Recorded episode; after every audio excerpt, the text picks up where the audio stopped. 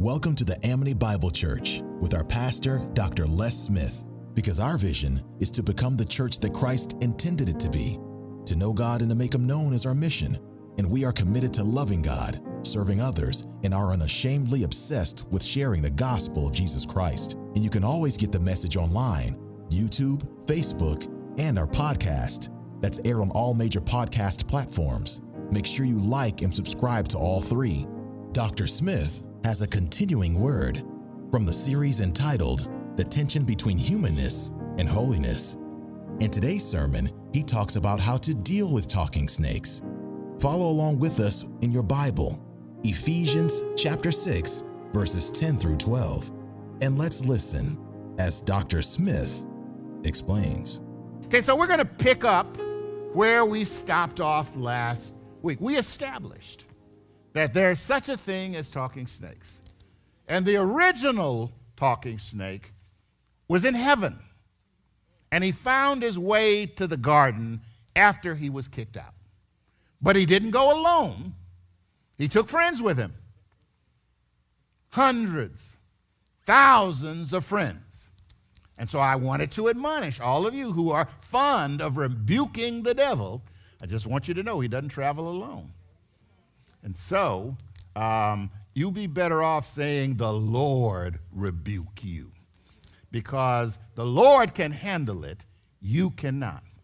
So, okay, so let's, let's paint the picture. God created a perfect world, and everything was in harmony. There was no pollution, there was no global warming, no wildfires, no floods, no hurricanes, no tornadoes and no COVID 19. That was a great day. And so here we are, after God created this incredible uh, universe, then, okay, you're going to give me, looks like we have a technical difficulty, so we're going to shut this one off. We're going to turn this one on. We're going to see, ah, that's better, okay? Get out of here. Let's all banish the talking snake from in here because he's obviously trying to mess this up. Okay? Okay, so then after God created this perfect universe, he created two perfect people. And he put them in the garden and he gave them the task of managing his world. God gave these perfect people everything they could have wanted, and then God gave them the extra blessing of living in fellowship with Him. But then God created an order with rules and boundaries. And his intent was that the man and his wife would obey those rules and they would find real joy and peace in God's world. But I'm going to have to admit to you, almost none of us like rules. None of us want to obey the rules. You don't obey the 70 mile an hour speed limit. Raise your hand if you do. Okay, but you're in church. Shame the devil. and we are tempted to violate a sign. You walk in the restroom and it says wet paint. You just have to touch it. But, but, but, but this is perplexing to me. You know how when you study Scripture and you try to figure out the mind of God? Scripture even says, let this mind be in you that was also in Christ Jesus. But I struggle with that because my question is this why would God create something good to eat and then give us specific instructions not to eat it? But at the same time give us an appetite so we would want it. So he gave us an appetite to want what he created that he told us not to eat. Why in the world would God create handsome men and beautiful women and say, you can look at each other but you can't get together until you put a ring on it. Why would God make Blue Bell ice cream and expect that we're going to just do one scoop? Why would God create baby back ribs and pork chops and then tell Israel they couldn't even touch them? Ooh, wee! What's the answer? The answer is that God is God. And his focus is not on our happiness, his focus is on his glory.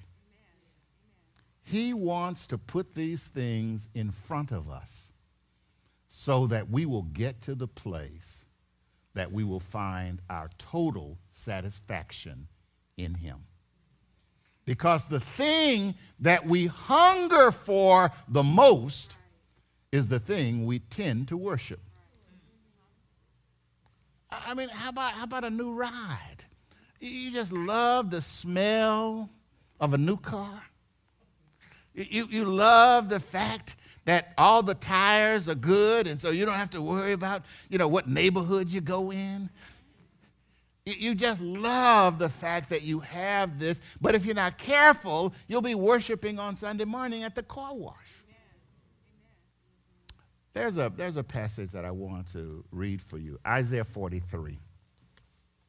And it speaks to the mind of God when he, when he did this creating. Because if we, don't, if we don't focus on what it is that God is doing, we miss completely our place in it. So, Isaiah 43, verse 7. And I want you to turn with me there uh, because it's an important passage and I don't want us to blow past it. Isaiah 43, verse 7. He says, Everyone who is called by my name and whom I have created for my glory, for whom I have formed, even whom I have made. In other words, you were created for one reason, and that is to give God glory. God created all of these incredible things that we enjoy, but are not necessarily good for us. But He gave us the ability to choose, but He wants us to choose Him.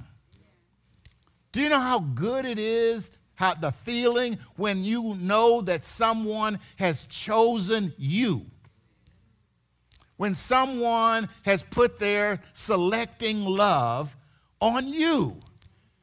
And the faithfulness of marriage says, I find my satisfaction in you. That's what God wants. But the challenge is our appetites are all over the place. John Piper said the weakness of our hunger for God is not because he is unsavory but it's because we keep ourselves stuffed with other things. We don't want God because we have already chosen somebody or something else. Paul said, I count all things to be lost in view of the surpassing value of knowing Christ Jesus my Lord, for whom I have suffered the loss of all things, and count them but rubbish. You want to know the measure of your Christianity? What you throw in the trash. If you are hanging on to the vestiges of your old life, God wants us to be filled to overflowing with Him so that the desire for other things goes away. Satan is just the opposite. He wants us to be filled with other things so there is no room for God. And I'm going to tell you, that's why, you know, we can only get a third of the people. They, you know, did you see the football games? Do, do, do, do, you see the clubs? Do you see all these places where, you know, the world is going and hanging out?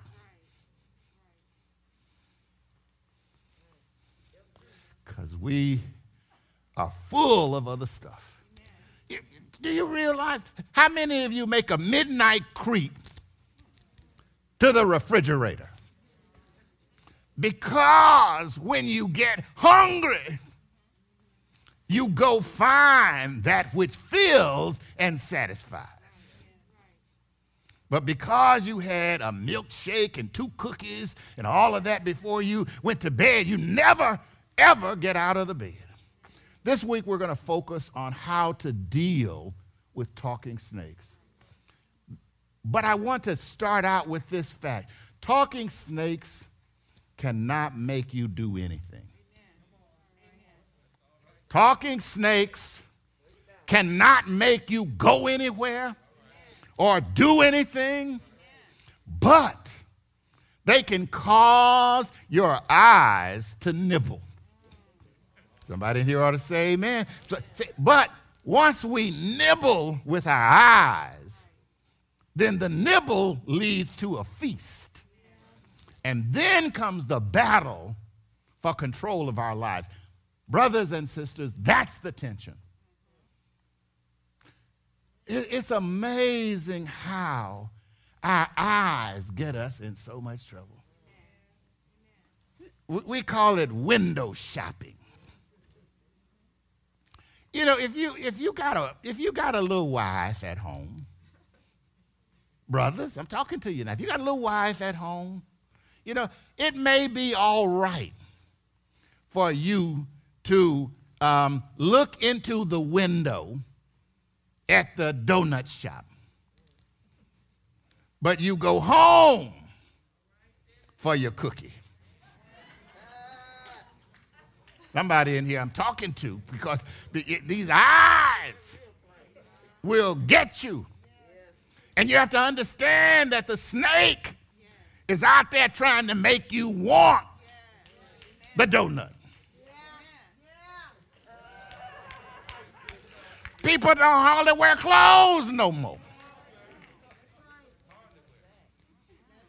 I'm talking to somebody in here because it will destroy your home, and it starts with a nibble of the eyes.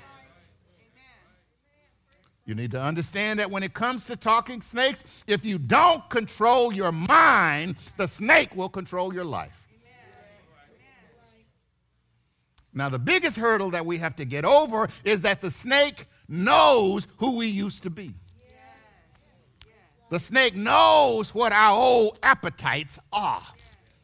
So if you're sitting and watching the ball game and, and, and you see the you see the the the the picture of you know the cold beer and it's snow and you know it's hot in Texas and they're saying come to the mountain come to the mountain well see you used to regularly go to the mountain but you came on down to the valley and that's where you are now. So you may have to cut that thing off. You have to understand you were dead in trespasses and sins in which you formerly walked according to the course of this world. Listen to this according to the prince of the powers of the air. The devil used to run you. So, what's the deal? It's a mind thing. It's, it's a mind thing. And I'm telling you that if you can take charge of your mind, you can take charge of your life.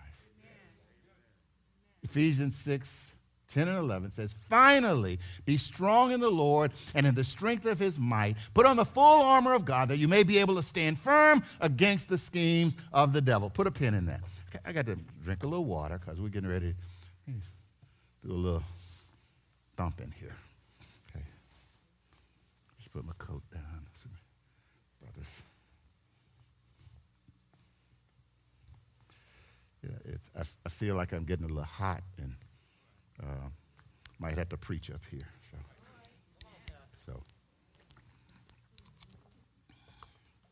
so let's let's figure this out. Okay, so first observation is this: the apostle Paul is writing to believers at Ephesus but it is believed, not just Ephesus, that he wrote this letter for the benefit of all of the churches that were in Asia Minor.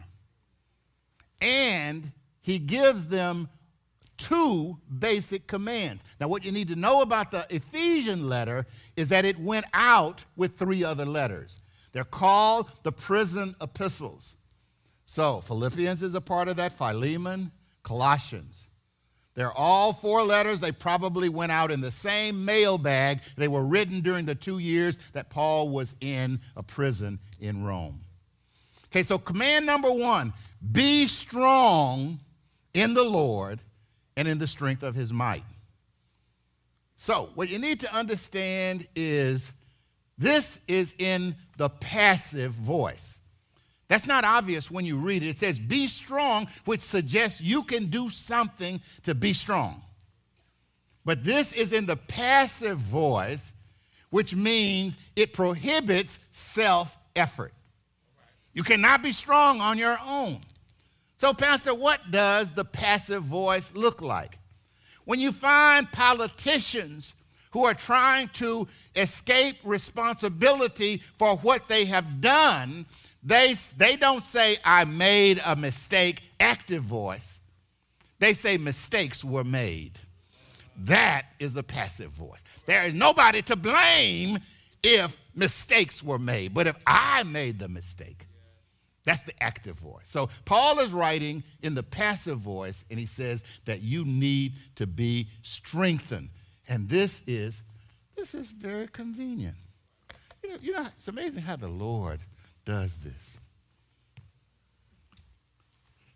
This is what Paul is saying. You need to be wrapped in strength. You don't have any of your own. And so he's saying, be clothed in the strength that belongs to the Lord. Okay, so now that's, that's to break up all the egg sucking now, because there are people who think they can go this alone and the, talking snakes will tell you otherwise. So, first command be strong. wrong. Okay, so second, the, the, the um, second command, the, okay.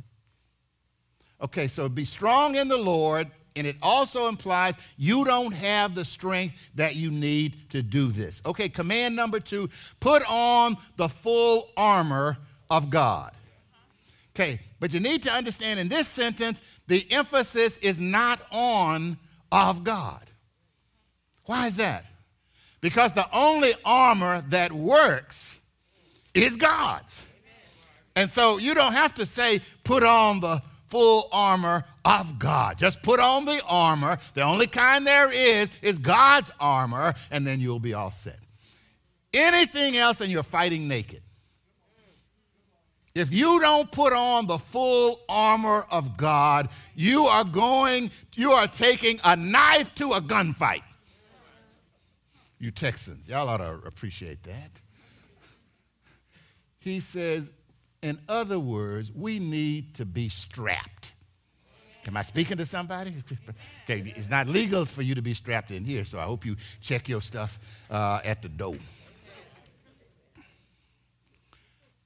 Okay, so the second observation Paul not only gives two commands, but he gives two reasons for those commands. Two reasons. First reason, so that you may be able to stand firm against the schemes of the devil. Remember, I told you to underline that word, so that you may be able to stand firm against the schemes of the devil. Okay. Now, let me paraphrase this. We need to be strong and put on the full armor of God so that we can stand firm against the schemes of the devil. Okay, so uh, uh, let's break it down. Okay, and, and so our, our, our executive pastor would say at this point, here's the thing, here's the thing. Okay, so, so, so I'm going to say, here's the thing, here's the thing. Okay, you have to understand this word schemes. Okay, the word schemes in the Greek is methodeia. And if you're looking in the King James, if you have a King James Bible, it says wiles. And so he's saying, watch out for the wiles of the devil.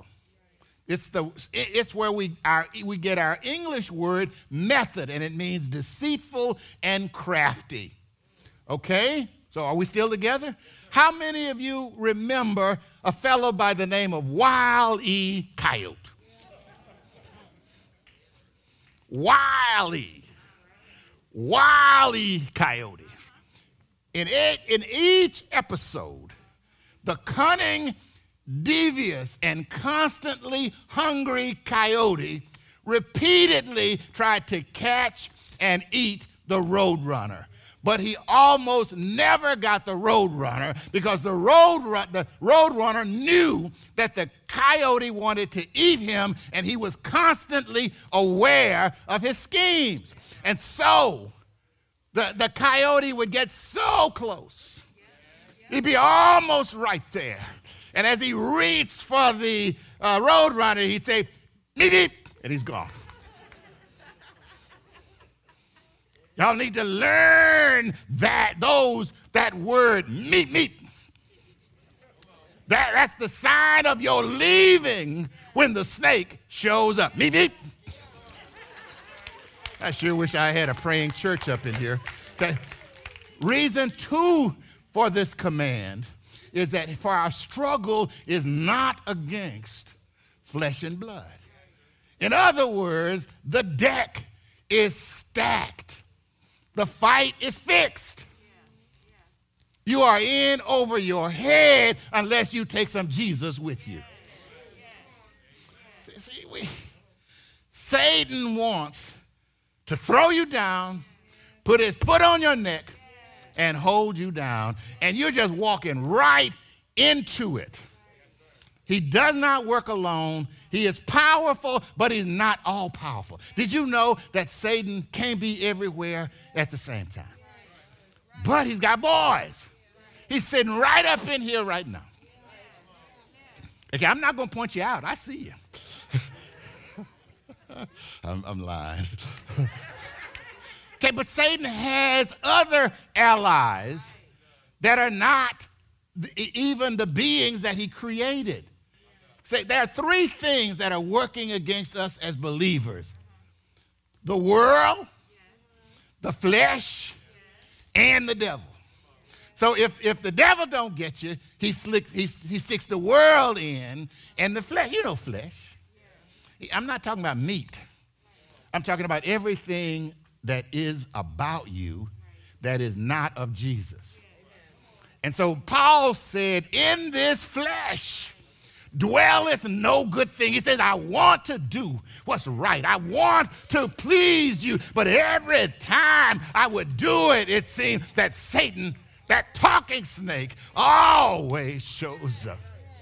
He, he, he says to the kids, Don't do your homework now do it later, and then it gets to be 10 o'clock, and your eyes are starting to close, and you're, ready to go to sleep, and you got homework, so you got to get up at 6 o'clock in the morning to get your homework. You better watch out for talking snakes. Uh, uh, uh, so, the first conclusion I want to draw is this we are at war with powerful spiritual forces, and they are using strategies that are designed to take us down. And unless we are clothed in God's armor and empowered by God's strength, we will not be able to stand. So, this is my first point. If you're going to deal with a talking snake, you must understand his tactics. Deception. What he wants to do is to trick you. He wants to convince you that something that is not good is good. Can't you, can't you hear the conversation that he's having in the garden with Eve? What's up, mama? You sure looking good today. So he immediately takes her mind off of what her business ought to be, and she's primping. And then she said, he, the snake said, Did God really say? So he starts raising these questions in her mind. See, because this was the devil's logic. And this is the logic that gets our children today. The first, his first premise is this that rules are bad. So Satan tries to convince our children that parents who put in rules those rules are bad. And then he slips in the knife. He says, God's plan for your life has rules.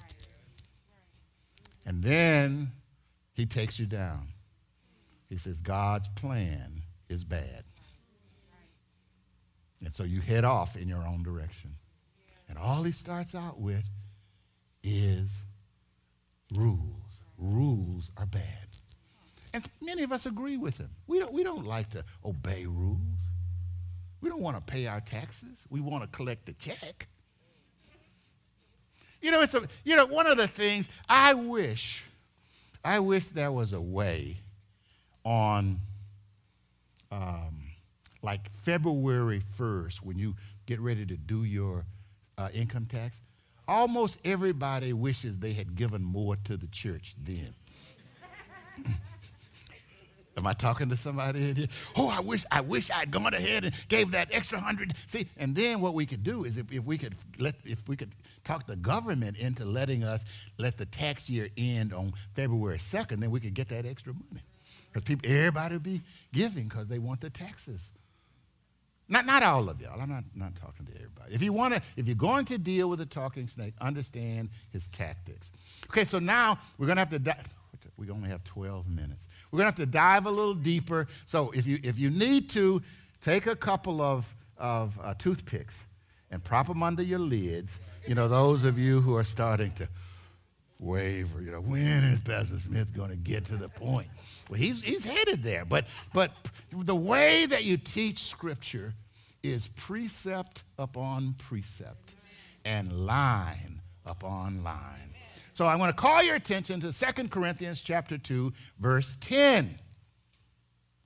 And it says, "In order that no advantage be taken of us by Satan, for we are not ignorant of his there's the word again, schemes." Schemes. But this time it's a different word. Before he used methodeia here, he is using noema. And you have to understand that noema means well thought out. It means devices. And then in 2 Corinthians 3:14, he translates the same. Let's go to 2 Corinthians 3:14 cuz you need to see this. 2 Corinthians 3:14.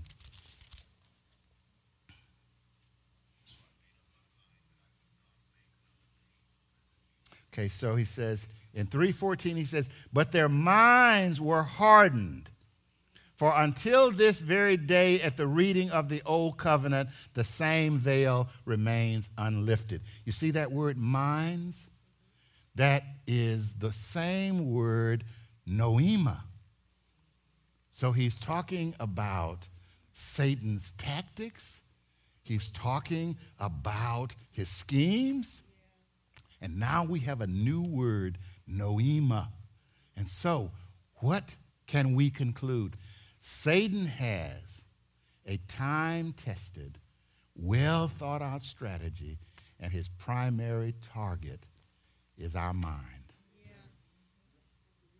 He wants our mind. Now, can you make that any clearer, Pastor? Yes, I can. Second Corinthians chapter 4 verse 3. And even if our gospel is veiled, it is veiled to those who are perishing in whose case the god of this world has blinded the what?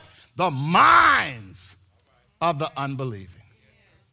That's that's Satan does not want you in heaven and what he's doing is he's blinding your mind so that you will not hear and receive the glorious gospel of Jesus Christ. And the word that he uses for mind is noema. And so this brings me to my second point. If you're going to deal with a talking snake, you must understand his target. Satan, Satan doesn't care what you do with your hands. He doesn't care where you, where you go. What Satan cares about is what you're going to do when you get there. And that he is he plants that in your mind. Do we got any 60s, 70s, you know, player wannabes. You, you remember that era?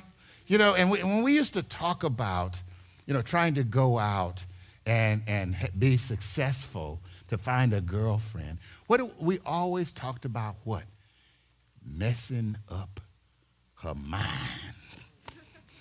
Y'all didn't know that. That, that, that, was, that was what we were trying. We're trying to get inside your head. That's all Satan is trying to do. And he especially targets our young people. He wants you to think that the rules are there, but they don't mean anything. I told you about the, the, the baseball player. Baseball player, uh, Major League Baseball player. He was a power hitter. And, he, every, and every inning, when he, he would go up to bat four times, first time he went up to bat, you, you'd see him. I used to think he was just, you know, doing something with his feet. You'd see him just scratching. And I just never figured out what he was doing until later I found out that he was scratching out the line at the back of the batter's box because if he could scratch out the, and if you see an umpire, a smart one, he will take a bat and he will come back and he will redraw the line. Because this guy's facing a 95 mile an hour fastball. And if he could even just get one, three, or four inches further back, that gives him another half second to see the ball. He rubs out the lines. You have friends, young people, who are trying to get you to rub out the lines. There, there, are, there are people dating out here, and all they want to get you to do is rub out the. It's really okay. I, I find that people who get, get engaged, well, they say, we engaged now.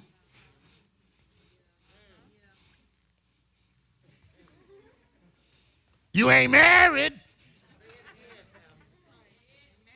I'm sorry, I just I had to holler that. So. Beware the talking snake trying to rub out the line. That's what he did in the garden. I'm almost done here. In 2 Corinthians 10:3, we find the solution. He says, For though we walk in the flesh, we do not war according to the flesh, for the weapons of our warfare are not of the flesh, but divinely powerful for the destruction of fortresses. What is he saying? He says, We are human, but we are at war with spirits. Our weapons, though, are divinely powerful and they're capable of destroying fortresses. What, what, what, is, what is Satan, what is the talking snake trying to do? He's trying to build a fortress around our minds. So the Word of God can't get in. And so, so, so he, he will tell you in building this fortress, well, the pandemic is too bad. You ought not to go to church. But your response is, beep, beep, I'm out of here. If, if Satan tries to engage you in a conversation, you need to learn meep, meep, I'm out of here. And, he's, and, and then Paul goes on, he says, We're destroying speculations and every lofty thing raised up against the knowledge of God, and we're taking every thought captive. How are we doing this? With programs in our church like Awana. Satan's target is our young people. So, what does Awana do? Awana builds the moral warehouse of our children by putting in, the, the kids think that they're, they're just memorizing scripture. The kids just think that they're going through and, and getting a check in their book. But what's happening is that they are getting ready to take every thought captive because when some talking snake tells them that this is the way it is, they can say, But God says. Y'all better pray with me here because He's there. He's there. Don't you understand? The Midianites are still in the land. Do, do, do you remember what happened when, when, when, when uh, Gideon was, was hiding from, from the Midianites. And, and the problem is that every time that they would raise up a generation of kids, every time that they would get those kids ready to go to college, that, that's when the talking snakes want your kids right when they get ready to take that step into college. Because see in college they don't call they don't remind you to do your homework anymore. They don't remind you to do what you're supposed to do. They call you mr jones or mr smith or mr brown and they expect you to do it yourself. But you are there. You are the first time you ever been away from home. Nobody's going to tell you what time to go to bed. Nobody's going to tell you what time to get up. And so you just sleeping And what you need to understand is if nothing else, you need to be able to draw on what God has given you through your parents. The shield of faith God gives us for extinguishing the missiles, the sword of the Spirit, which is the Word of God, and most of all, prayer. So, my final lesson is this if you're going to deal with a talking snake, you need the right weapons. You've heard me quote this before. I am going to quote it for you again. Brothers and sisters, it's a mind thing. It begins in the mind. If you sow a thought, you reap an act. If you sow an act, you reap a habit. If you sow a habit, you reap a character. And if you sow a character, you reap a destiny. So, what does this tell you? That your destiny is dependent on how you protect your thought life. What you watch on television, what you listen to uh, um, uh, music, what you, uh, what chat rooms you are in, what social media, they're all trying to sell you on the things of the world. Yes, yes, and you have to take every thought captive. And I've got good news for you. Your mind is a sacred enclosure.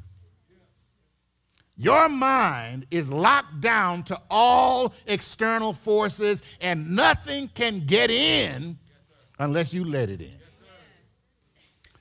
The scripture says, resist, and he will flee from you. He goes around like a roaring lion looking for whom he can devour. But you need to understand that he's already been defeated. He's already got his place in hell. He's already on a leash. And maybe you can smell his foul breath. Maybe he's putting his chompers right in your face. But God is able to grab that leash Trust in the Lord with all thy heart and lean not to your own understanding. In all your ways acknowledge him, and he will direct your path. Talking snakes. You can deal with them if you understand their tactics, you understand their target, and you're equipped with the right tools. We had an awesome time in the Lord, and we pray that you did as well. And want to thank you for visiting the Amity Bible Church. If you're in need of prayer, counsel, or if we can assist in any way, please don't hesitate to ask. If you would like to join, contact us, or receive these and other sermon notes, visit us at amitybc.org. Until next week, we hope to see you then. Be blessed.